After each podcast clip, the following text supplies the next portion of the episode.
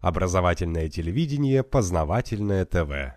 В прошлый раз ну, я рассказал об общей теории управления вообще. Ну а теперь займемся подетально. Вот реальность такова, что ошибки в целеполагании – это одна из наиболее весомых в статистике причин краха управления. Поэтому начнем с того, что поговорим вот об этой вот части, о векторе цели управления, в котором так или иначе собираются все наши пожелания, чего мы хотим достичь в результате процесса управления. Ну, определение вектора в математике всем, в общем-то, широко известно. Но в самом общем варианте вектор – это упорядоченный список. И, соответственно, вектор цели – это тоже упорядоченный список наших желаний. Он упорядочен в соответствии с приоритетами,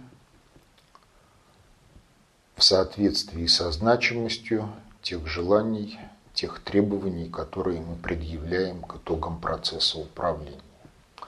То есть на первом месте стоит самая значимая для нас цель, невозможность реализации которой делает участие в управлении бессмысленным – а на самом последнем месте в ней стоит цель, от которой можно оказаться первой, если вся совокупность целей в силу тех или иных причин не может быть достигнута. Цели в векторе цели управления частные упорядочены по мере убывания их значимости для управленца. Что это означает на практике? На практике это означает то, что ежели два управленца имеют одинаковый набор целей, но эти цели по-разному упорядочены по приоритетам, то в случае невозможности осуществления полного набора целей между ними начнутся конфликты управления, обусловленные тем, что находится на высших приоритетах, а что находится на низших приоритетах. Поэтому, если мы сопоставляем вектора целей разных управленцев, которые соучаствуют некоторым образом в общем для них процессе, то можно ввести понятие глубина идентичности вектора целей. То есть это те первые несколько элементов вектора целей, которые у них совпадают. Вот пока глубина идентичности векторов целей каждого из них не исчерпана, и цели не начали конфликтовать друг с другом, они могут, в общем-то, сотрудничать в процессе управления. Но даже если у нас есть только один управленец, деятельность которого мы рассматриваем, если он породил дефективный вектор целей, то процессы управления, которые он пытается вести, ну, будут страдать разными ошибками, и не все цели, которые он наметил, он сможет реализовать даже при том условии, что при ином управлении они бы могли быть достигнуты все. В общем, реальность такова, что в жизни многие вещи оказываются взаимно связаны. Я вот в прошлый раз уже говорил о конфликте целей типа и волки сыты, и овцы целы, что это может быть может иметь следствием по умолчанию гибель кого-то из пастухов. Это вот один из вариантов дефективности вектора целей, когда в нем оказываются конфликтные цели и нету каких-то целей, которые бы обеспечивали разрешение этого конфликта приемлемым для управления образом. Дальше. Иногда может получиться так, что субъект-управленец ошибочно воспринимает окружающую действительность, в результате чего у него возникает иллюзия того, что избранная им совокупность целей может быть достижима. Ну, представьте такую ситуацию, что вы на лодочке, на реке ищете место для пикника, там поворот русла реки, и в результате правый и левый берег створятся так, что возникает иллюзия того, что там очень хорошее место для пикника, и вы пытаетесь туда добраться. По мере того, как вы приближаетесь, выясняется, что часть этого хорошего места на одном берегу, часть этого хорошего места на другом берегу, и в результате вы оказались увлечены некой иллюзорной целью. Это вот на тему о том, что управлять можно реально существующими процессами и достигать можно только тех целей, достижение которых объективно возможно в силу того, что этим целям есть место в матрице возможных состояний того процесса или объекта, которым вы предполагаете управлять. Кроме того, есть еще одно такое тонкое обстоятельство, о котором далеко не все задумываются. Ведь мы управляем какими-то частными процессами. Это означает, что процесс имеет свое начало, и процесс имеет свое завершение. Завершение в том смысле, что цели управления, которые мы ставим при инициации этого частного процесса, оказываются достигнуты. Ну и, казалось бы, можно радоваться. Но здесь оказывается, что цели, к которым мы можем стремиться, они могут быть какими-то аспектами другого процесса, вхождением в который завершается наш частный процесс, и который тек до того, как мы начали управление, или появился в ходе этого процесса. Но важно то, что он будет продолжать течь после того, как мы достигнем этих целей, которые наметили мы. И здесь вот возникает такой вопрос. А то, что будет потом, будет нас удовлетворять или нет? Потому что если мы задали себе целью не опоздать на «Титаник», который уходит в свой первый рейс в Америку и успешно ее достигли, то это означает, что мы будем расхлебывать очень большие проблемы и не гарантировано, что мы эти проблемы расхлебаем. То есть сразу же возникает вопрос, что занимаясь частным процессом, мы должны быть заведомо убеждены в том, что достижение конечной цели этого частного процесса не повлечет для нас неприемлемых последствий.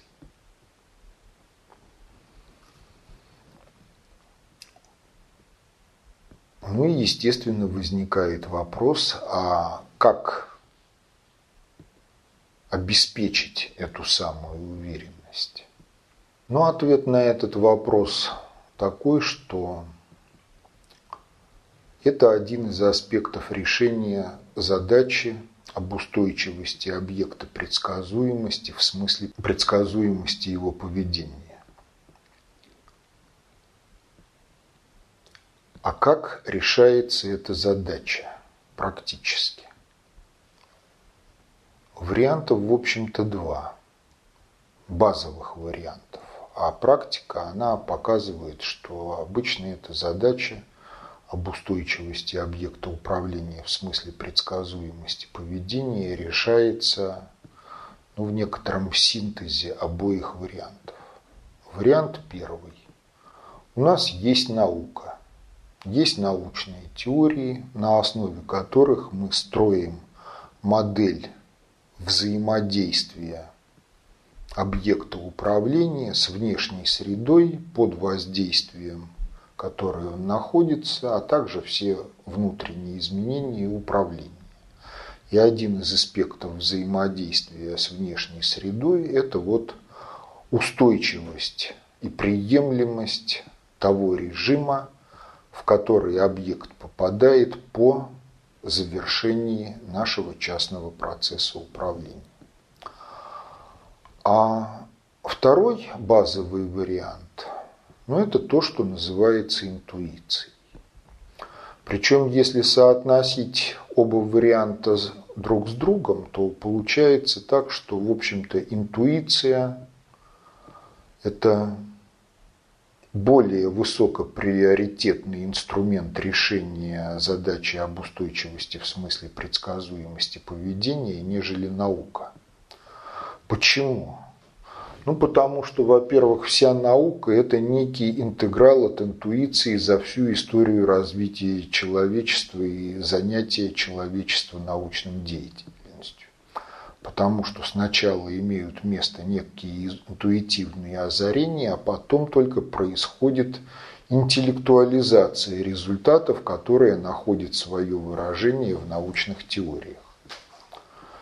И даже если Существуют научные теории, существуют модели поведения объекта на основе этих научных теорий разработанные, то возникает вопрос, а какую модель из множества выбрать для того, чтобы гарантированно решить вот эту самую задачу об устойчивости объекта в смысле предсказуемости.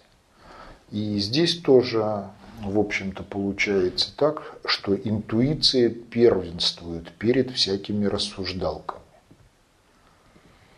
Потому что сначала все-таки интуитивный выбор, а потом решение обоснования этого выбора на основе тех или иных научных методов. И при необходимости, опять же, развития научных методов – если они не позволяют решить задачу об устойчивости объекта в смысле предсказуемости поведения с необходимой точностью, либо обеспечить желательную для нас глубину прогноза. Но вы сейчас как бы современную науку переворачиваете наоборот. Она же строится сначала исследования, обобщения и, соответственно, выводы. А вы говорите наоборот. Сначала вот раз решение интуитивное, а потом уже какие-то исследования начинаются, правильное оно, неправильное оно. Но ну, отдать отчасти, часть научных э, исследований, открытий, она так и сделана, мы же знаем, ну, правда, это неправда, там, про йод, про, то, что, про таблицу Менделеева, но не все же так. Но все-таки вот реальность такова, что эпохальные прорывы в науке и в технике, они протекали по такой схеме, что предощущение открытия но оно на чем-то строилось. Человек проводил... Оно может ни на чем не строиться, потому что Форд как-то сказал, что специалист, профессионал – это человек, который знает, почему чего-то нельзя сделать.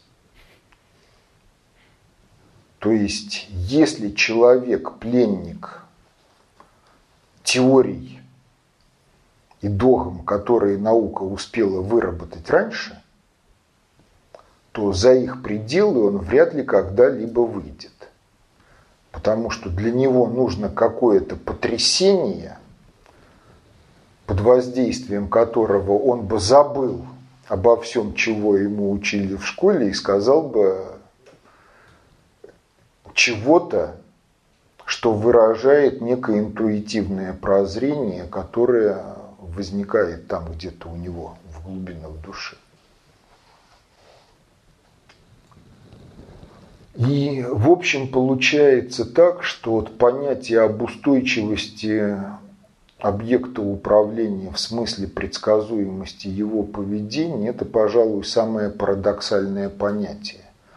Потому что, с одной стороны, предсказуемость – это результат действия объективных закономерностей в природе, в обществе, в технике.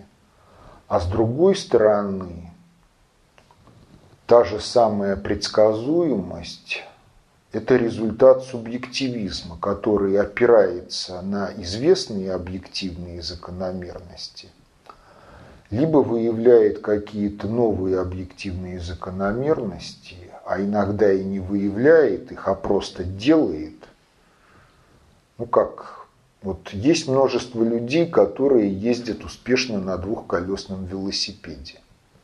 Попроси любого из них выйти к доске и написать дифференциальные уравнения, согласно которым двухколесный велосипед не может упасть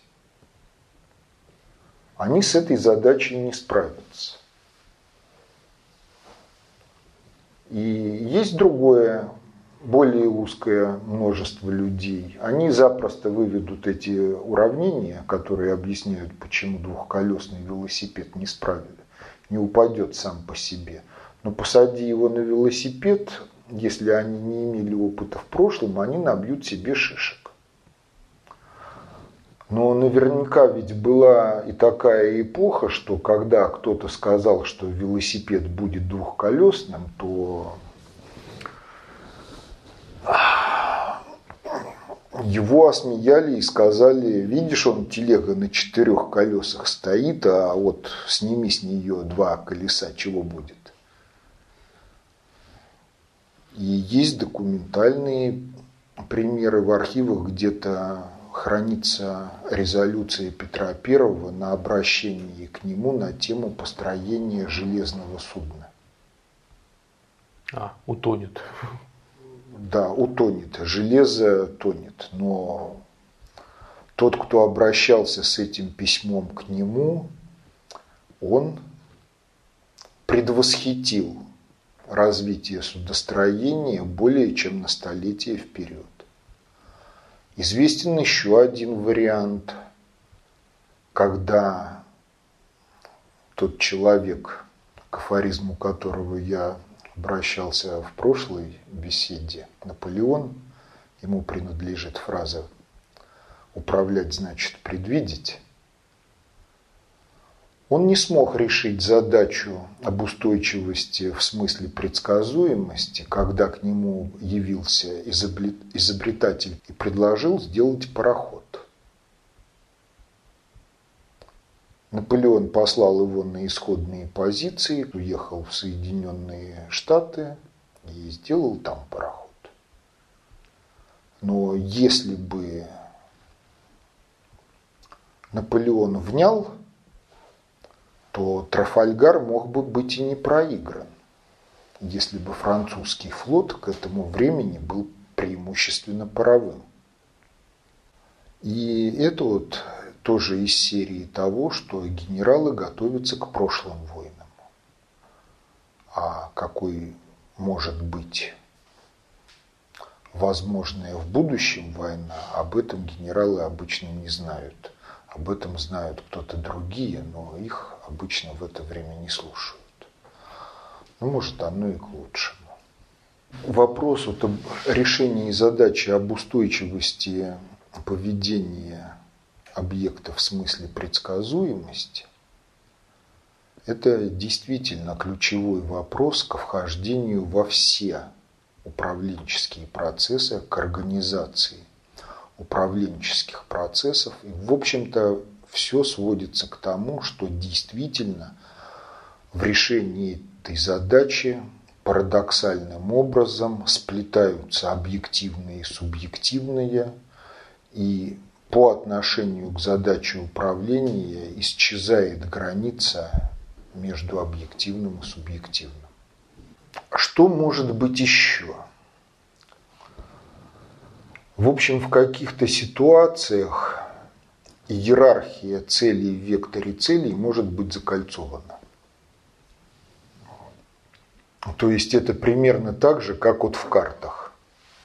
Король бьет даму и так далее и тому подобное. А дальше мы приходим к тому, что туз бьет всех. А туз в знаках-то единичка.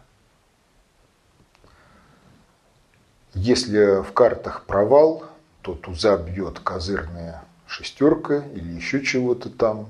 Но многие правила игры в карты, они построены таким образом, что иерархия закольцована. Игра на тему камень, ножницы, бумага – это тоже пример кольцевой иерархии. Ну а если вот вектор целей оказывается закольцованным, тогда как? Ведь получается неопределенная иерархия, неопределенность приоритетов чего быть. Возникает вопрос, что делать.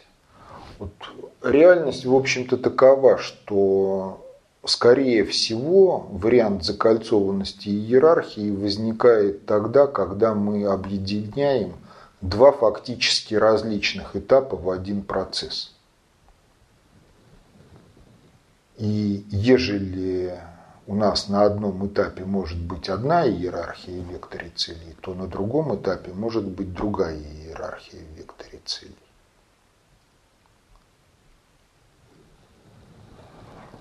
Кроме всего прочего, в ряде задач управленческих вектор целей может быть сам функцией времени или функцией текущих результатов управления.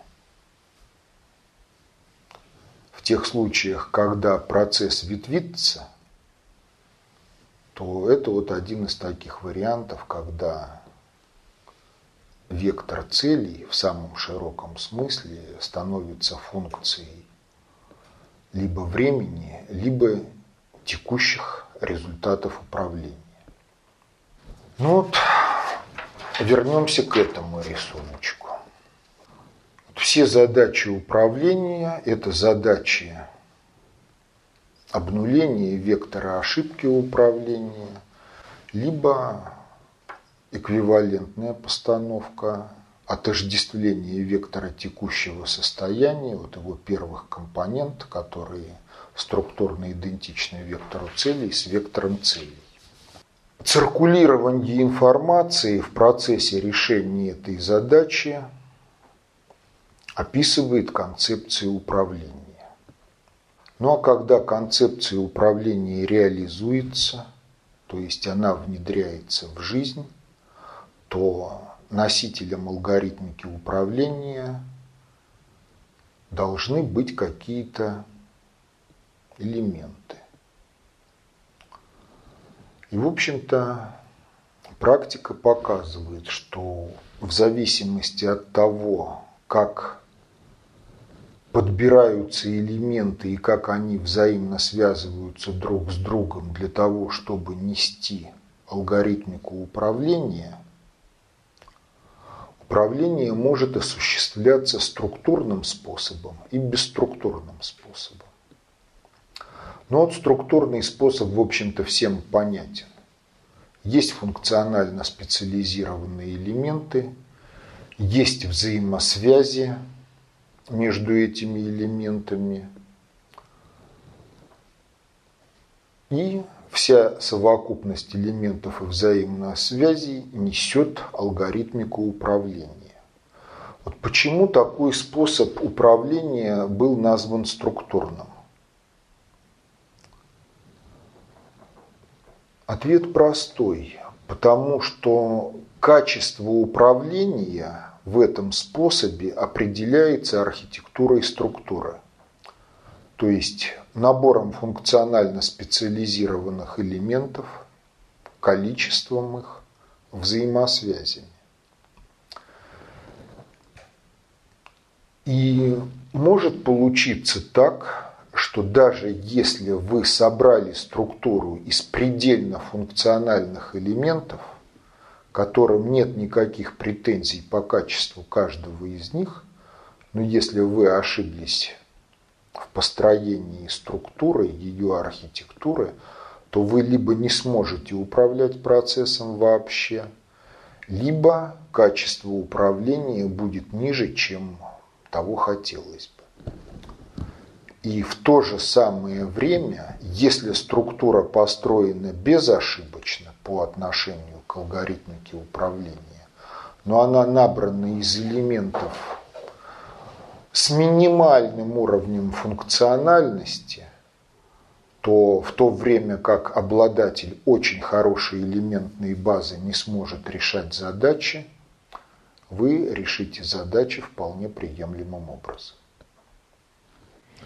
Ну, наверное, примером структурного управления можно провести армию, да? Когда да, все... армия – это пример структурного управления. И бесструктурного в одно и то же время. Ну, бесструктурное управление – это особая тема. Вот реальность такова, что интуитивные представления большинства об управлении, они таковы, что структурное управление для них существует – а бесструктурное управление им представляется как отсутствие управления. Поэтому вот придется поговорить о бесструктурном управлении особо. Вводится понятие суперсистема. То есть, если структура – это система, то суперсистема – это нечто, что отличается от системы в обычном понимании этого термина. Система как совокупность функционально специализированных элементов, существующими взаимосвязи. А понятие суперсистемы вводится на основе того, что суперсистема – это множество элементов, каждый из которых удовлетворяет трем требованиям он управляется на основе той информации и алгоритмики, которая есть в его памяти. Он может выдавать информацию во внешнюю среду и может принимать в свою память информацию из внешней среды. Вот если элементы обладают такими качествами, то в достаточно общей теории управления их множество характеризуется как суперсистема. Но представьте, что вот множество элементов некоторым образом самоуправляется, взаимодействуя со средой, в которой находится это множество, и взаимодействуя друг с другом. И вы распространяете через это множество элементов – циркулярно, то есть без персональной адресации, некий информационный модуль. Ну что, в этом сезоне модно такие-то туфли на да, высоком каблуке. Да. Вот и все. И вот при условии, что мы признаем информацию и алгоритмику объективными категориями бытия, объективно существует вероятность того, что некоторое количество элементов, соприкоснувшись и приняв в себя информацию этого модуля,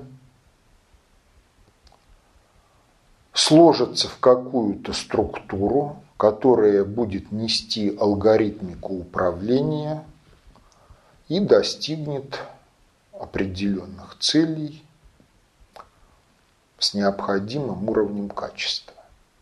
То есть, если владелец модуля, инициатор его посылки в состоянии решить задачу о предсказуемости поведения этого множества элементов в аспекте реакции на этот информационный модуль, то не давая никаких персонально-адресных команд ни одному из элементов, он тем не менее достигает целей управления, которые поставил. И во множестве может сложиться не одна структура. Они, может быть, будут не идентичны друг другу, но тем не менее множество может породить из себя некое подмножество элементов, которые сложатся – какое-то количество структур, реализующих алгоритмику управления в отношении целей, поставленных владельцем этого модуля. Вот если соотносить процессы, происходящие в таком множестве, с процессами в структурном управлении, то в структурном управлении структура строится до начала процесса управления. Она целенаправленно строится под процесс как таковой. И управление начинается, в общем-то, с момента активации структуры. Но тут важно подчеркнуть, что управление не по полной функции, потому что первые этапы полной функции, они уже реализованы строителем структуры. А структура реализует то, что вот получается после того, как сформирована концепция управления и внедрена в жизнь, а внедрение ее в жизнь – это и есть построение структуры. Для большинства управление начинается действительно с того, что строится некая структура, и структура начинает работать. А в бесструктурном управлении что происходит? В бесструктурном управлении происходит процесс формирования структуры в ходе самого управления. То есть к началу управления когда информационный модуль загружается в это множество, представляющее собой суперсистему, никаких структур в этом множестве нет. Есть только потенциал того, что на основе информации, содержащейся в памяти элементов – на основе той алгоритмики, которая есть в их памяти, некоторое количество элементов в процессе самоуправления породит структуру, и эта структура сможет выполнить алгоритмику управления и достичь тех целей.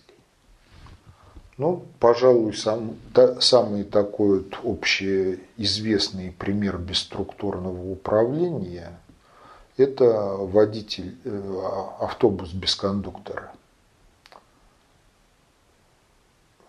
Ну, как было в советские времена, в салоне стоят кассы или компостеры, пассажиры входят, в кассу кладут денежку, обмениваются друг с другом монетками, когда нужна какая-то сдача.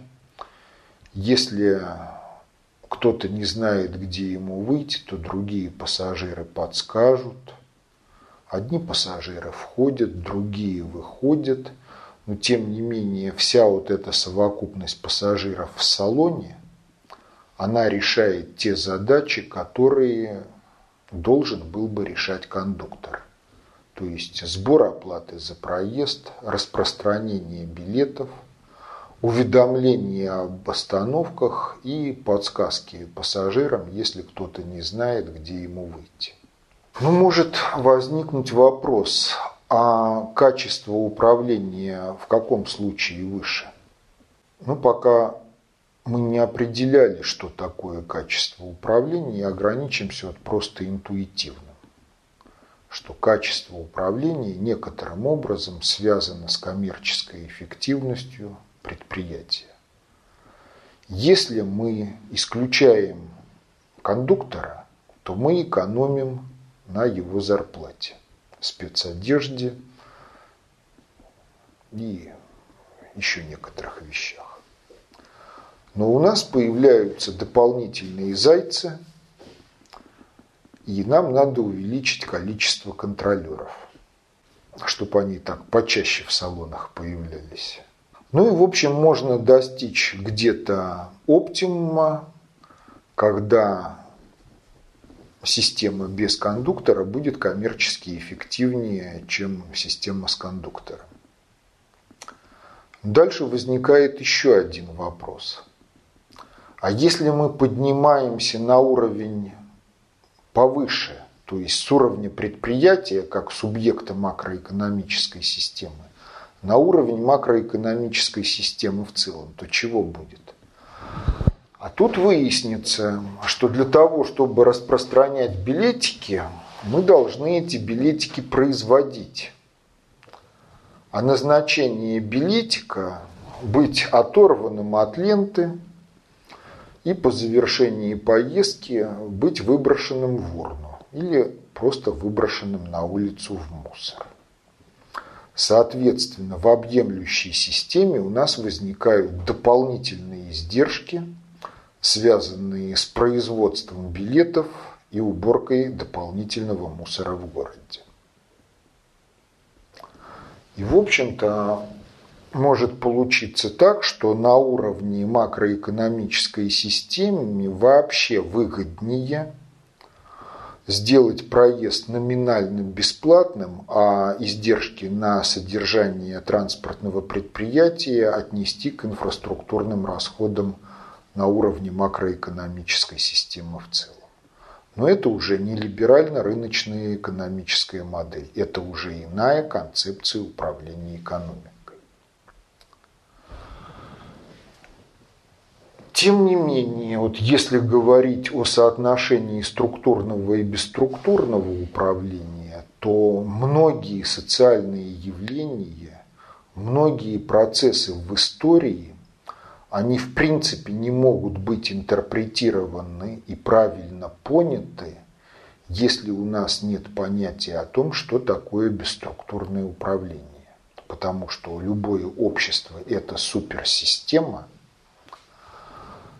а отсутствие в обществе понятия о бесструктурном управлении приводит к тому, что кто-то занимается бесструктурным управлением, а с точки зрения общества никакого управления нет. Это просто все случайные совпадения. Теории заговоров всякие. Да, да теории заговоров. Когда пытаются разоблачить теорию заговоров, то ищет структуры. И один из примеров, что когда Генри Форд был обеспокоен сильно еврейским вопросом и заговором, то один из его оппонентов предложил ему оплатить работу самых-самых искусных сыщиков, задача которых найти структуры этого заговора. Ну а если заговор есть, но он реализуется бесструктурным способом, то какие структуры могут найти сыщики? Ну а если говорить об организации бесструктурного управления, то здесь требуется информационный модуль, который впоследствии будет распространен в обществе. И вот давайте посмотрим, как с позиций достаточно общей теории управления при признании возможности осуществления бесструктурного управления многие вещи выглядят в глобальном историческом процессе.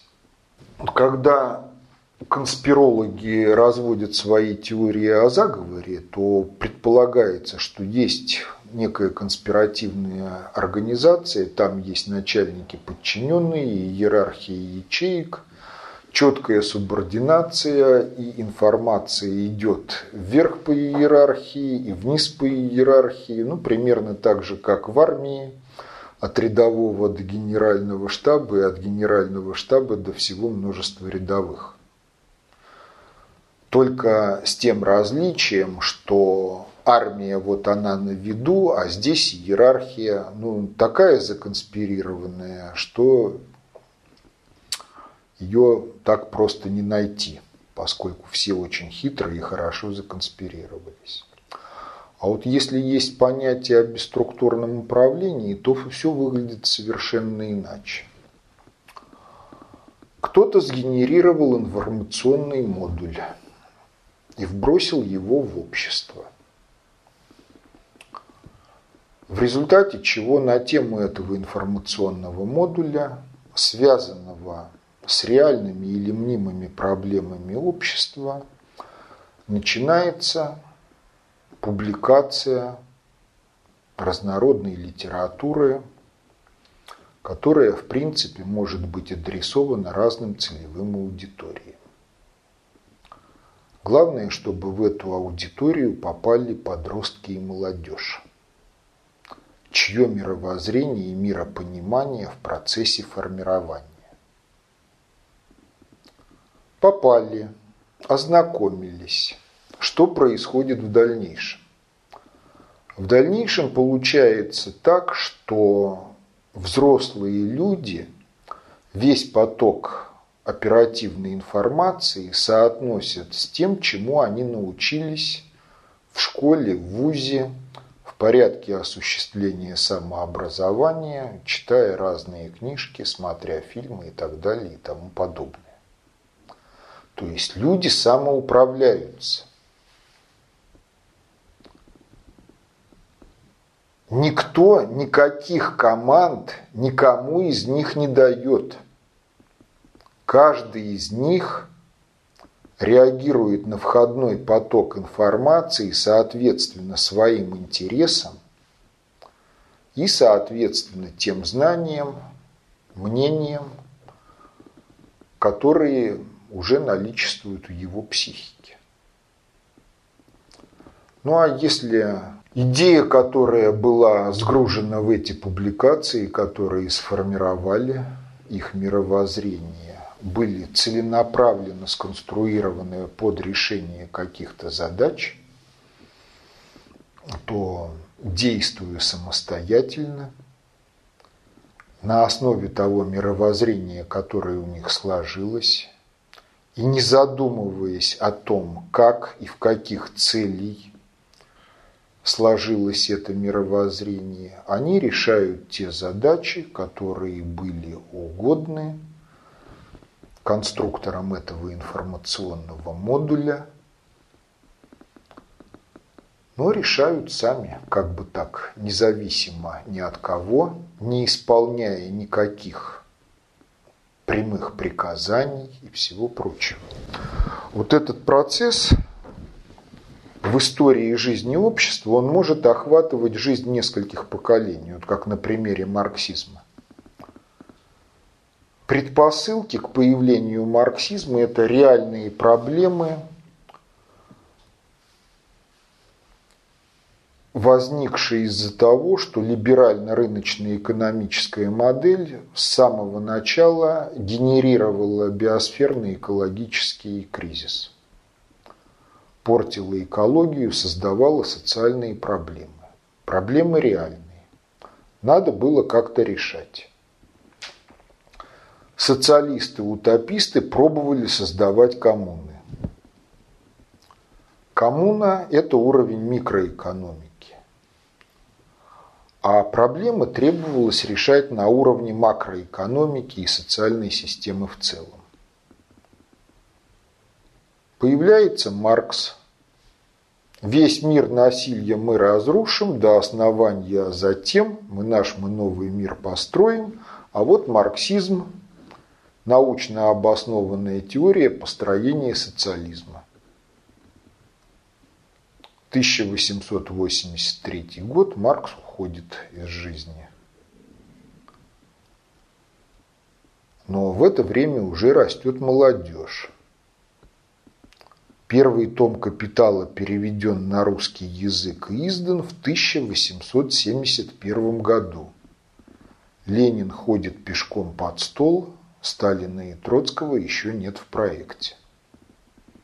Детишки растут, книжки читают.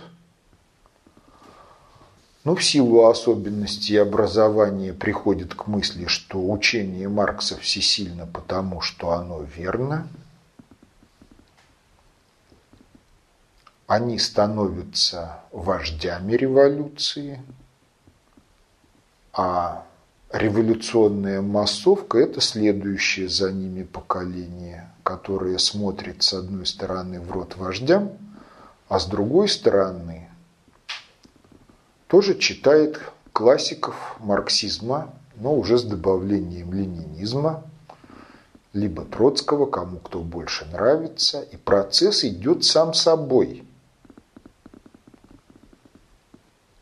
Если нет представления о бесструктурном управлении, то процесс представляется неуправляемым, а исторически стихийным, согласно которому через цепь случайностей прокладывает себе дорогу некая закономерность, если пользоваться словами марксизма.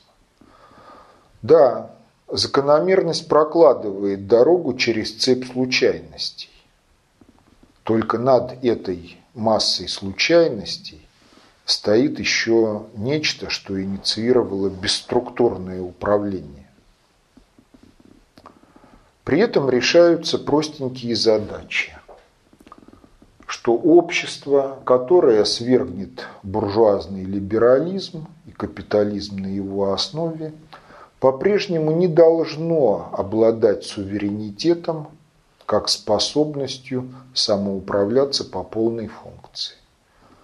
Чем это достигается? Тем, что диалектика как инструмент познания подменена логикой, тем, что в марксизме нет ни слова об организации управления, и тем, что политэкономия марксизма метрологически несостоятельна поскольку такие ее категории, как необходимое рабочее время и прибавочное рабочее время, необходимый труд, прибавочный труд, необходимый продукт, прибавочный продукт, они не могут быть измерены в практике хозяйственной деятельности. Приведите Зюганова в любой цех и попросите ему сказать, когда кончается необходимое рабочее время и начинается прибавочное. Ну, это ж можно посчитать, наверное. А посчитать это другая вещь. Понимаете, если говорите посчитать, то это оценки. Вот все, на чем мы можем строить управление, это либо непосредственные измерения, либо оценки. Оценки от измерений отличаются тем, что оценки – это всегда продукт обработки некоторых данных через некий алгоритм. То есть для того, чтобы была оценка, надо иметь исходные данные и алгоритм их обработки. И опять возникает вопрос, а исходные данные, которые кладутся в основу оценки, должны быть метрологически состоятельны. То есть все должно быть измеримо. А алгоритм должен быть корректным с точки зрения математики. Потому что если, допустим, вы имеете дело с действительными процессами, а алгоритм вам предлагает извлечь корень из отрицательного числа, то вы с этим алгоритмом въехали куда-то не туда.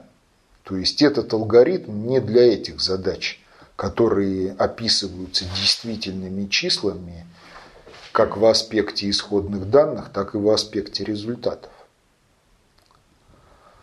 А оценки, они всегда конструируются, и конструируются субъективно, потому что выбираются и наборы исходных данных, которые лежат в основе оценки, и выбирается алгоритм, который преобразует исходные данные в оценку.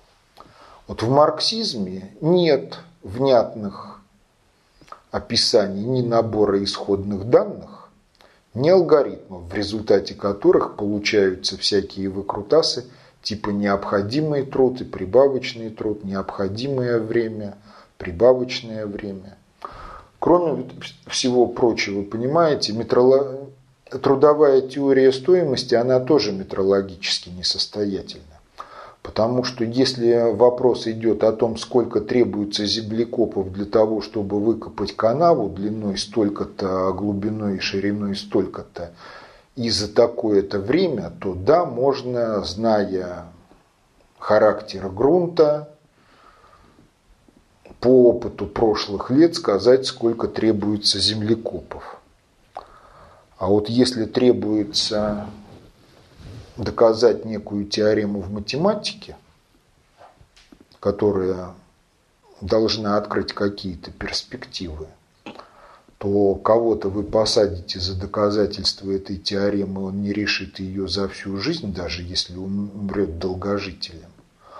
А для кого-то это будет, ну, если не мимолетное задание, дело, то еще ну, в общем, не шибко сложные. Вот такой курьез был в истории развития математики. В Штатах был такой математик Данцих. но он работал в области линейного программирования, динамического программирования, в общем, в области исследования операций. Когда он был аспирантом, он приш... не опоздал на какую-то лекцию. И когда он пришел, лекция уже завершилась. На доске были написаны какие-то формулы. Он решил, что это домашнее задание, аккуратненько переписал их к себе в тетрадку, и когда явился на следующее занятие, он предъявил преподавателю эти выкладки свои.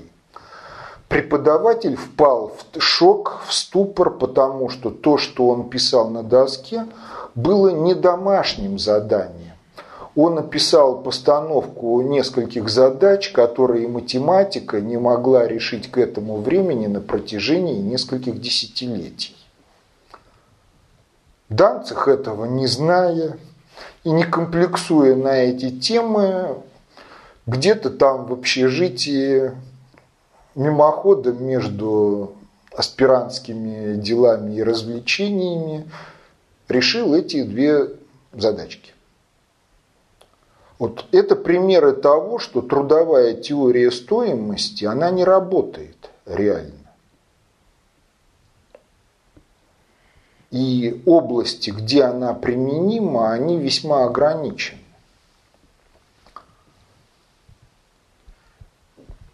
А те, кто спускал марксизм в общество как идею решения проблем общества, они по всей видимости, заботились о том, чтобы сохранить рычаги управления за собой, а обществу предоставить видимость того, что оно суверенно, что собственность в нем общественная, что общество демократическое и само управляет своей судьбой и властно над нею.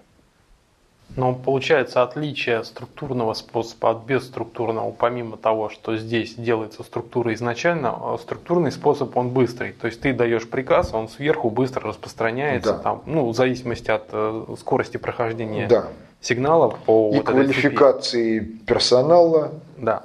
А бесструктурный, он получается очень длинный. То есть ты вбрасываешь туда что-то, какую-то мысль, какую-то идею, какое-то указание, и, значит, человечки или там ну, что-то начинают... Смотря какие ты задачи решаешь. Потому что если, допустим, в обществе есть уже информационно-алгоритмическое обеспечение и решение каких-то задач, то ты можешь дать просто модуль, который активизирует то, что есть. Вот на примере марксизма я просто показывал, как реализуется полная функция управления бесструктурным образом. Решается задача ликвидации буржуазного либерализма на основе марксизма, вбрасывания. И решается она бесструктурным способом на протяжении жизни нескольких поколений. И с этим, кстати, связан еще один момент. Почему претензии к Сталину? Вот если бы Сталин был истинным марксистом, то к нему бы не было никаких претензий, как нет претензий, допустим, к Кромвелю, Наполеону или еще кому-то, кто, в общем-то, чье правление, в общем-то, не отличалось, мягко говоря, так скажем, бескровностью и чистками общества от тех, кто по тем или иным причинам не угоден. Если бы все было вот так, и Сталин бы оставался марксистом, то мы бы его знали как классика марксизма-ленинизма, великого интеллектуала – продолжатели дела Маркса, Энгельса, Ленина и так далее и тому подобное. Но за полгода до убийства Сталин написал и опубликовал небольшую работу «Экономические проблемы социализма в СССР». И там, среди всего прочего, он пишет, что то, чего написано в политэкономии марксизма, не соответствует нашей социалистической действительности. И нашим экономистам надо бы отказаться от некоторых марксистских категорий И при этом я имею в виду такие категории, как необходимый продукт и прибавочный продукт, необходимое рабочее время и прибавочное рабочее время. Вот всего несколько слов. В этих словах смертный приговор марксизму, потому что Сталин указал на необходимость изъятия из марксизма метрологически несостоятельных категорий. Если они изымаются, рассыпается вся марксистская политэкономия. Ну дальше-то что? А всех учили, что марксистская политэкономия – это результат применения Энгельсом и Марксом диалектического метода познания к анализу производственных отношений в обществе. Соответственно, если дефективна политэкономия, то на следующем этапе встает вопрос о ревизии метода, который породил эту политэкономию. И рушится весь марксизм как инструмент якобы научное построение социалистического общества, в котором все свободны, нет эксплуатации человека человеком, и все вообще хорошо. Сталин фактически похоронил марксистский проект, в результате чего буржуазный либерализм остался, и остались проблемы им генерируемые. И поэтому Сталину не могут простить именно убийство марксизма. А реальность такова, что общество большей частью бездумно, и хотя работа была издана впервые в 1952 году, то есть еще при жизни Сталина, то современники не поняли. Но кто-то понял и дал санкцию, что с этим пора кончать. И Сталина убили до того, как он передал власть тому, кого считал бы своим преемником и продолжателем дела. Ну, возвращаясь к бесструктурному способу управления, в примере, что вы привели с марксизмом, очень это заняло много времени. Да. От написания а, Карлом Марксом своего труда до построения да, первого да, государства. Да. А, то есть, ну, это... как-то ты можешь не дожить до конца, вот. пока цель твоя. И это опять приводит к вопросу о типах строя психики. Вот реальность такова, что типы строя психики по-разному дееспособны. В каком смысле? А в том смысле, что если все подчинено инстинктов, то все цели лежат в обозримом будущем, ну, в пределах нескольких там этих самых. Если все подчинено нормам культуры, то все тоже лежит в обозримом будущем, но в пределах жизни одного поколения, потому что результат должен быть вот получен при жизни. Это яцентризм. А при демоническом типе строя психики и при человечном типе строя психики, в общем-то, могут ставиться цели, достижения которых ну, а реально осуществимо спустя даже многие поколения. Потому что менталитет и при человечном, и при демоничном типе строя психики он другой. И там другие интересы, другие оценки. Но с позицией тех, кто живет при животном типе строя психики, те, кто опущен разного рода психотропами в противоестественность, с точки зрения зомби, результат должен быть получен при жизни, удовольствие от результата я должен получить при жизни. И в их менталитет не укладывается, что кто-то может работать на проекты, продолжительность которых охватывает несколько поколений, а то и несколько веков и тысячелетий.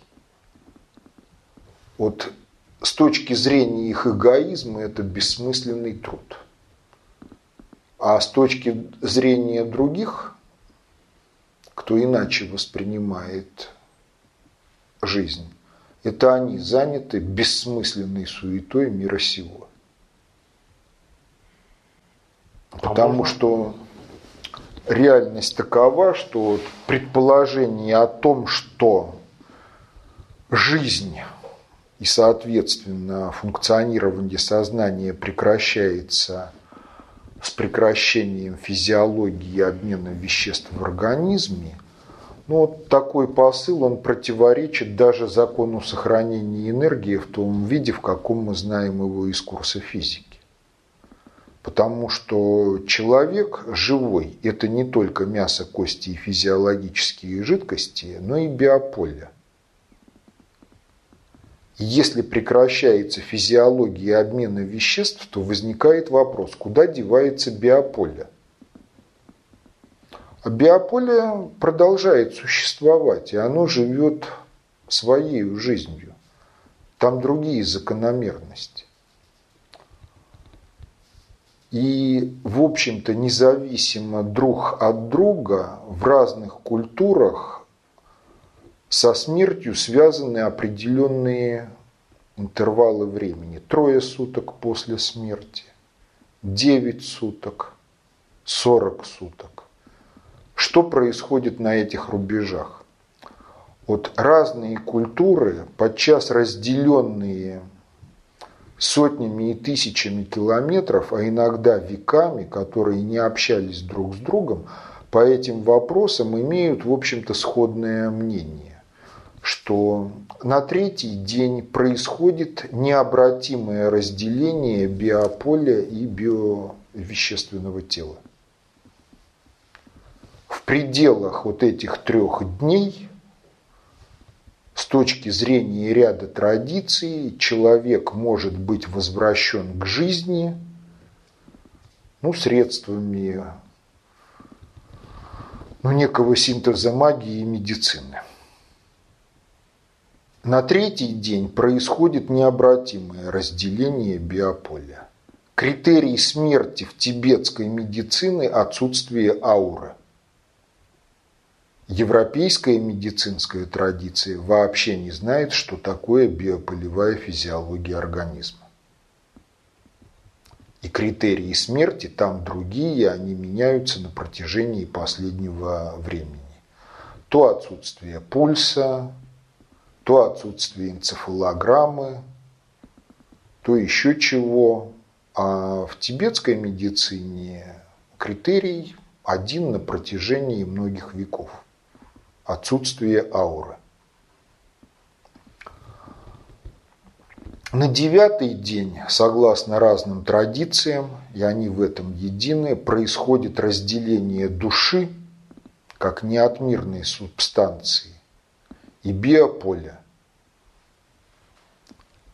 По биополе – это часть этого мира, а душа – это вот неотмирная. Как писал Тютчев, душа – жилица двух миров – Каков, каких двух? Вот мира Божьего и вот этого тварного мира.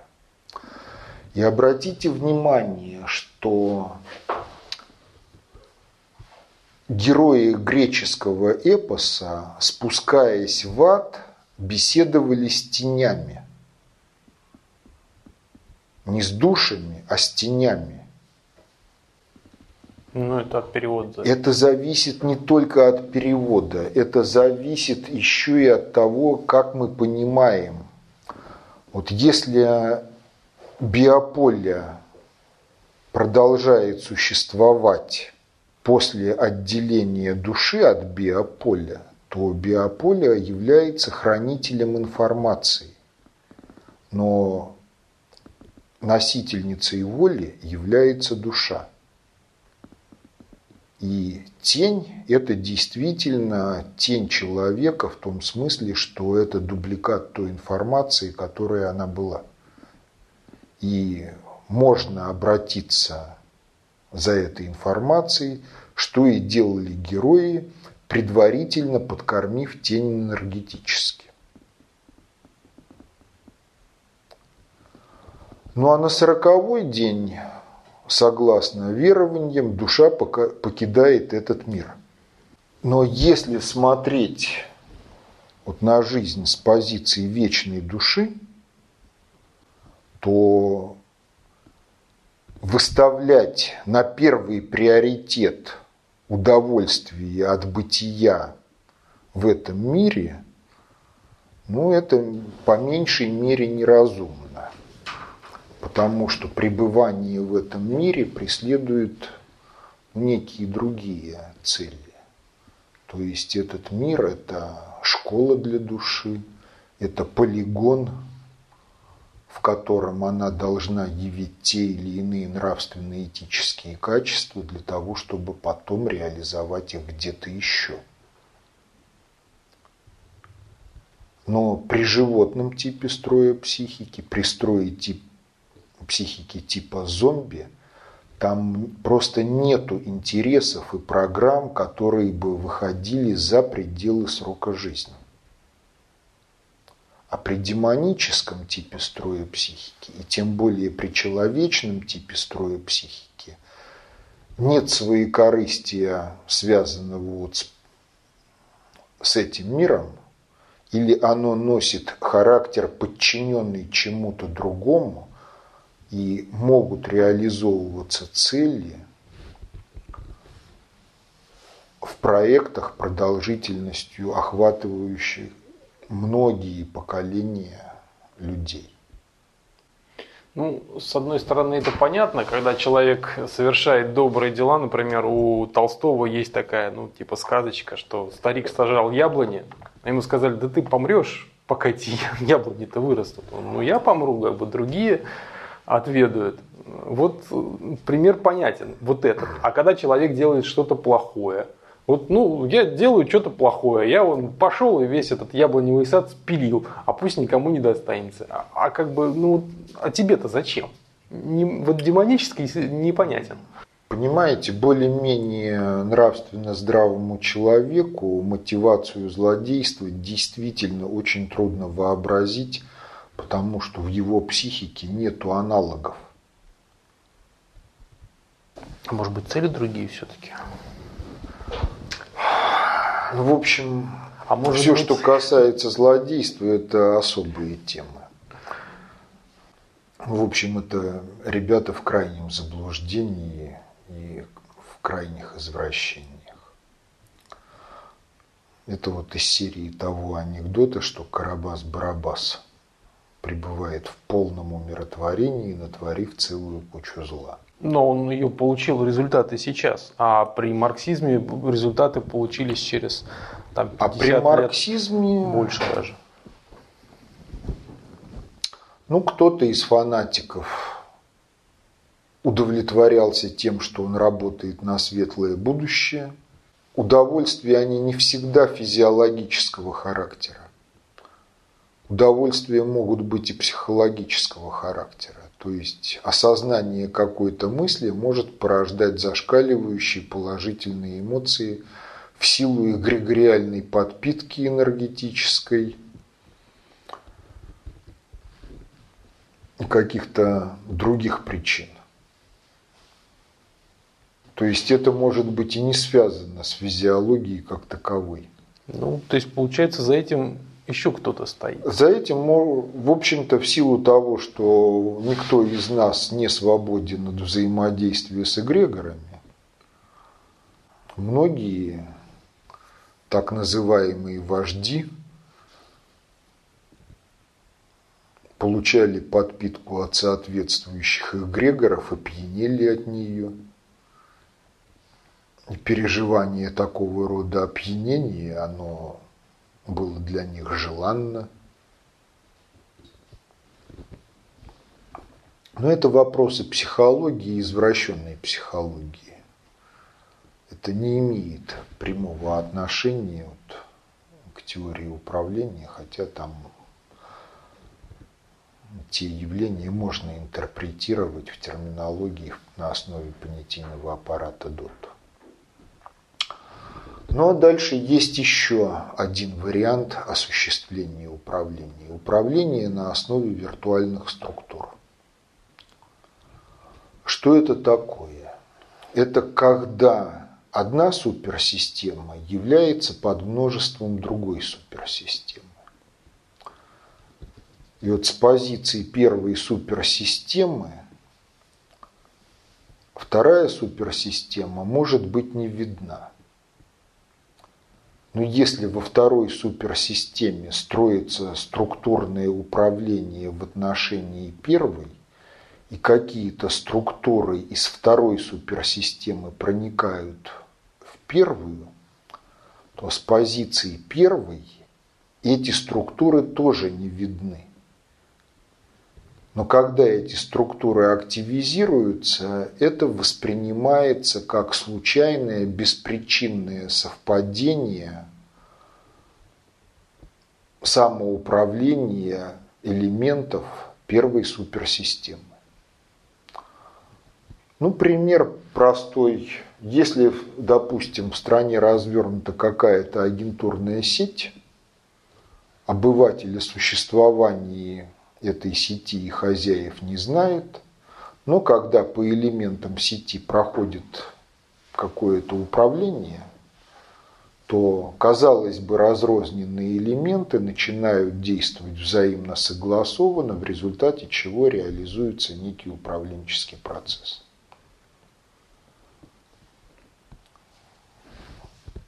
Но, в общем-то, если обращаться к жизни общества, то вот такими виртуальными структурами, невоспринимаемыми обществом, являются мафии, масонство, агентурные сети всевозможных разведок и контрразведок.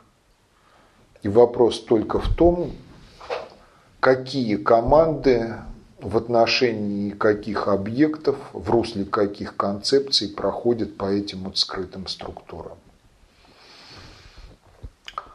Причем, если соотноситься с тем, что называется вседержительность, то по отношению ко вседержительности любое управление носит структурный характер, потому что Всевышний знает все. Но в пределах общества Вседержительность реализуется тоже как управление на основе виртуальных структур с точки зрения общества, непричастного к этому управлению. А тем более с точки зрения общества, погрязшего в атеизме. Ну вот это вот три способа управления. Да, действительно, они обладают разным быстродействием, разной функциональной нагрузкой. До определенной степени они взаимозаменяемы, если позволяют обстоятельства. Ну а если говорить вот о жизни общества на исторически продолжительных интервалах времени, то структурное управление в подавляющем большинстве случаев выкристаллизовывается из бесструктурного тогда, когда цели, ради осуществления которых в первый раз возникли какие-то структуры, воспроизводятся обстоятельствами снова и снова, либо обретают какой-то устойчивый характер. Так возникли армии, всякие службы борьбы с внутренним криминалитетом, пожарные команды, прочие подразделения МЧС – Потому что когда такого рода структуры находятся в готовности к действию и поддерживают свой профессионализм, то реакция общества на соответствующие каждый из них вызовы оказывается более быстрой и более эффективной, нежели каждый раз порождать аналогичные по функциям структуры на основе бесструктурного управления. То есть, если армия – это структурное управление, то народное ополчение – это бесструктурное управление. И по отношению к армии бесструктурное управление в виде народного ополчения, в общем-то, носит вспомогательный характер. Хотя армии профессиональные некогда в историческом прошлом родились именно из бесструктурного управления и народного ополчения. Но режимы управления, их можно условно разделить на балансировочные режимы и маневры. Маневры, в свою очередь, можно разделить на сильные и слабые. Но такого рода разделение, оно, в общем-то, субъективно, потому что определяется задачами. Чисто формально балансировочный режим можно определить как процесс, в котором контрольные параметры, входящие в вектор целей управления, неизменны, а процесс протекает устойчиво, так что фактические параметры системы колеблются относительно вектора целей в каком-то узком диапазоне значений и не выходят за его пределы, и такой режим признается приемлемым. А маневр можно определить как процесс, в котором контрольные параметры изменяются в ходе этого самого маневра и имеет место переход от одного вектора целей к другому. Но разделение такое, в общем-то, условно, потому что, ну, представьте такую ситуацию, что самолет летит по кругу. Это маневр. Ну, поскольку изменяется курс, то это можно считать маневром. Ну а если это самолет Геркулес С-130 с пушкой, которая у него установлена на одном борту, и он летает по кругу вокруг цели и обстреливает ее с разных направлений, то такой круговой полет – это уже балансировочный режим, но в другой задаче.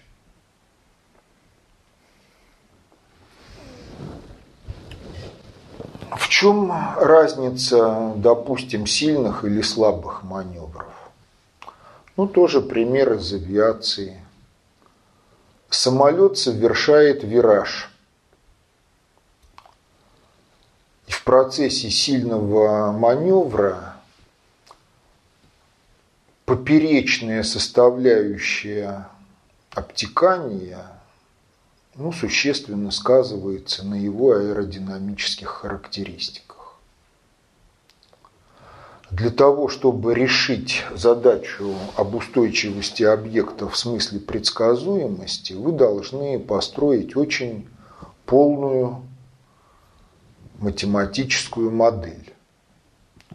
А если самолет изменяет свой курс не через вираж, а через полет по дуге очень большого радиуса, то поперечная составляющая обтекания будет незначительной, и его аэродинамические характеристики будут близки к полету на прямом курсе. В силу этого обстоятельства многие элементы полной математической модели вы сможете просто выкинуть из уравнений. И за счет упрощения математической модели вы сократите объемы вычислений, объемы экспериментов в ходе решения от задачи об устойчивости в смысле предсказуемости поведения. То есть разделение маневров на сильные и слабые, оно, в общем-то, условно и связано с либо с восприятием процесса пассажирами, наблюдателями, либо с тем, как вы решаете задачу об устойчивости объекта управления в смысле предсказуемости поведения. И в ряде случаев те результаты, которые невозможно достичь сильными маневрами, они успешно достигаются в ходе реализации слабых маневров. Ну, пример. Попробовал бы кто-нибудь в 1953 году заикнуться о том, что в СССР необходимо возродить капитализм. Ничего бы не получилось. Даже в 1991 году, когда проходил всесоюзный референдум о судьбах страны, инициаторы референдума не посмели поставить вопрос прямой форме. Считаете ли вы необходимым ликвидацию социализма в СССР и перехода к капитализму, а далее на выбор американского, шведского, германского или какого-то непальско-бангладешского образца или еще чего-нибудь где-то из уровня колоний. Но тем не менее, если считать от 1953 года по настоящее время капитализм восстановлен. Все реализовано путем слабых маневров, которых большинство населения, в общем-то, и не заметило. Никто не заметил, как Никита Сергеевич ликвидировал кооперативно-колхозный артельный сектор, и вся собственность оказалась в государственном секторе, благодаря чему было ликвидировано бесструктурная составляющая управления в экономике, и качество управления сразу упало – Никто не заметил, как в Конституции 1977 года термин «депутаты трудящихся» был заменен на термин «народные депутаты». Разница в чем? Разница в том, что по Конституции 1936 года депутатами могли быть только выдвиженцы трудовых коллективов и сами трудящиеся. А понятие «народ» оно включает не только трудящихся, но и паразитов. Никто не придал значения тому, что Остап Ибрагимович стал литературным персонажем номер один. Хотя, в общем-то, со времен Николая Васильевича Гоголя и «Мертвых душ» в общем, граждане должны были понимать, что такие субъекты, как Павел Иванович Чичиков и Остап Ибрагимович Бендер, это люди гораздо более опасные, чем великий инквизитор Достоевского, которым интеллигенцию пугали на протяжении полувека. По той простой причине, что жизнь под властью великого инквизитора носит определенный характер, и большинству обывателей известно, чего не надо делать для того, чтобы у инквизитора не было к тебе претензий. Нарушения могут быть, но они статистически незначимы. А вот когда власть великого комбинатора, то это совершенно иная власть.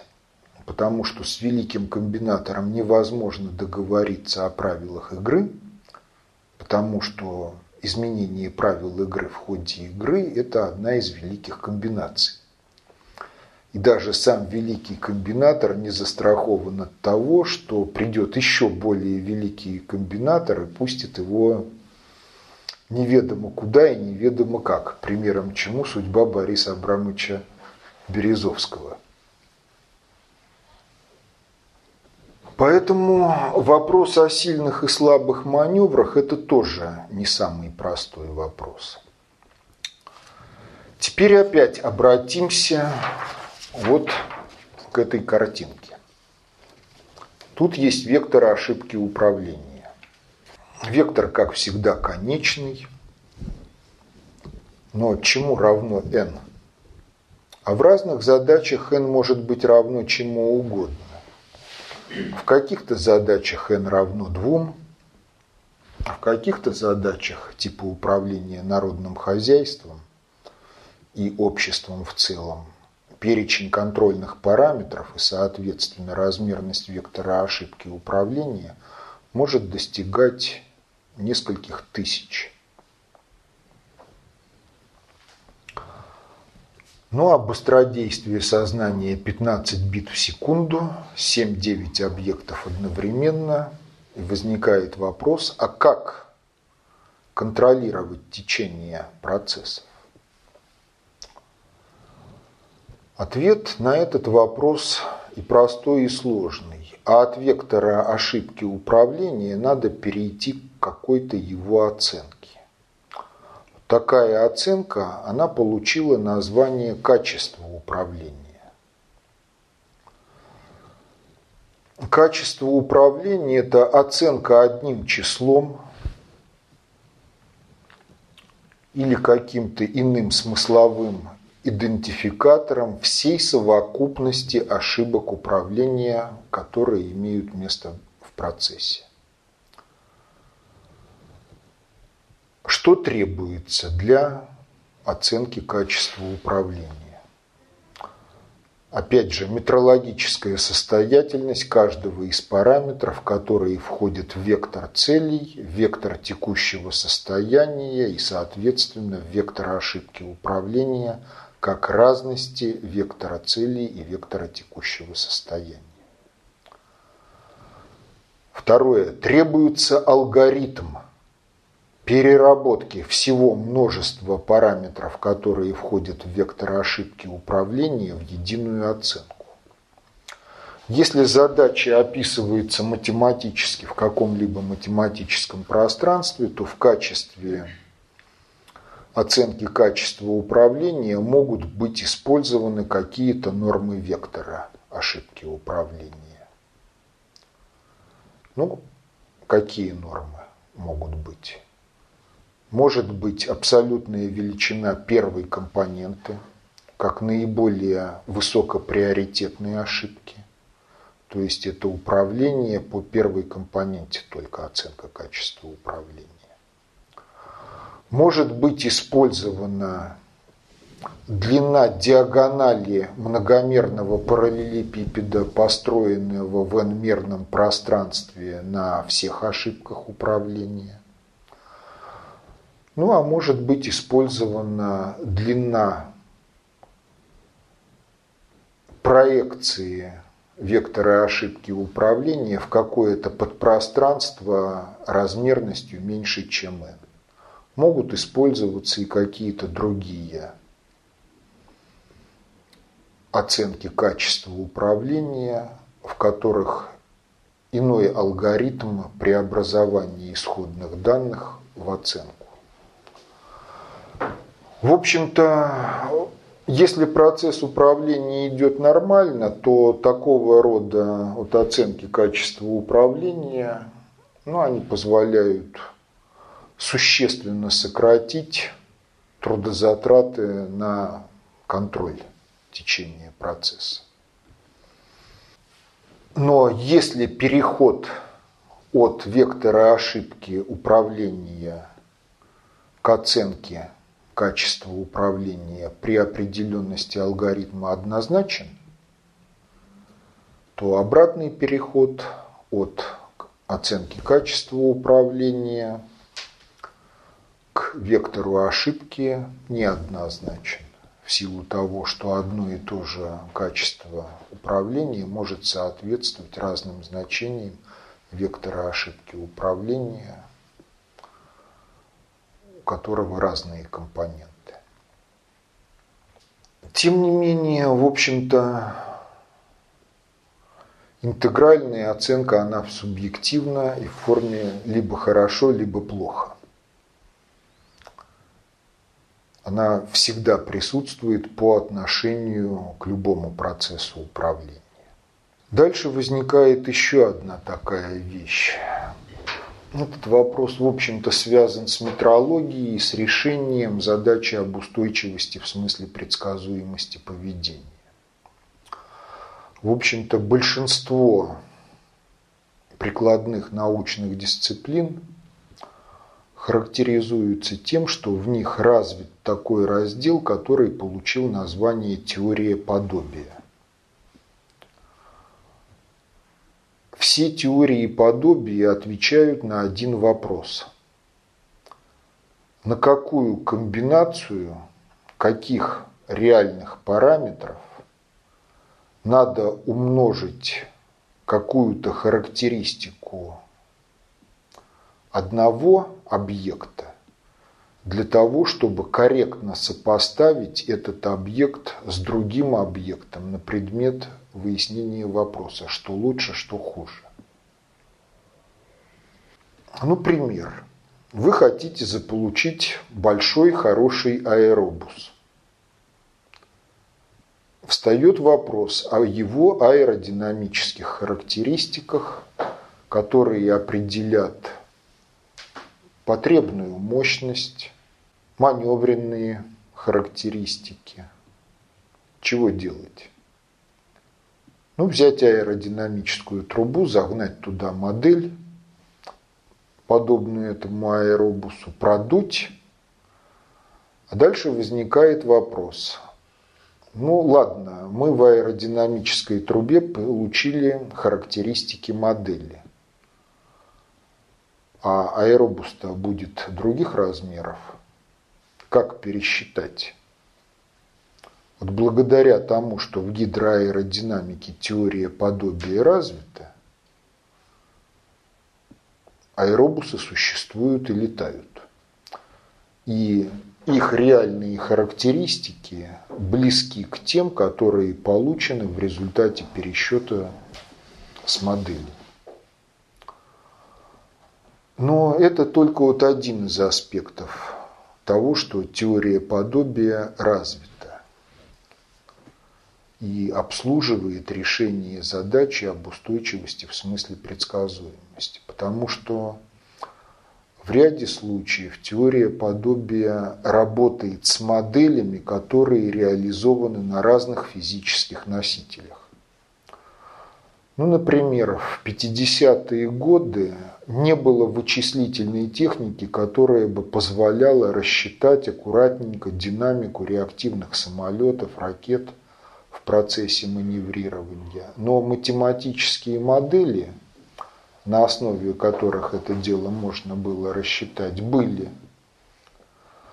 Но выяснилось, что те же самые дифференциальные уравнения, которые описывают маневрирование самолета, описывают и поведение некоторых электронных схем.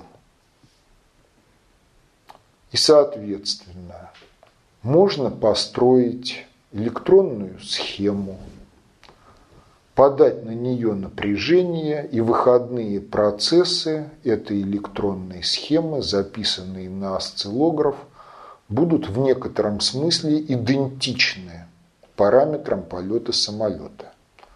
Вопрос только в том, как пересчитать данные, записываемые осциллографом, на реальные характеристики траектории самолета. Эта задача тоже была решена и до появления современных суперкомпьютеров, которые могут решать задачи аэродинамики и динамики летательные аппараты, такого рода задачи решались на аналоговых электронных вычислительных машинах, где фактически вычислений никаких не было – но электронная схема, описываемая теми же уравнениями, что и натурный объект, в некотором масштабе времени вела себя так же, как и моделируемый объект. Поэтому теории подобия – это тоже очень важный раздел, который позволяет перейти от достаточно общей теории управления к прикладным аспектам ее применения, к решению конкретных задач в той или иной сфере деятельности. Вот, ну, пожалуй, на сегодня все. Познавательная точка ТВ. Много интересного.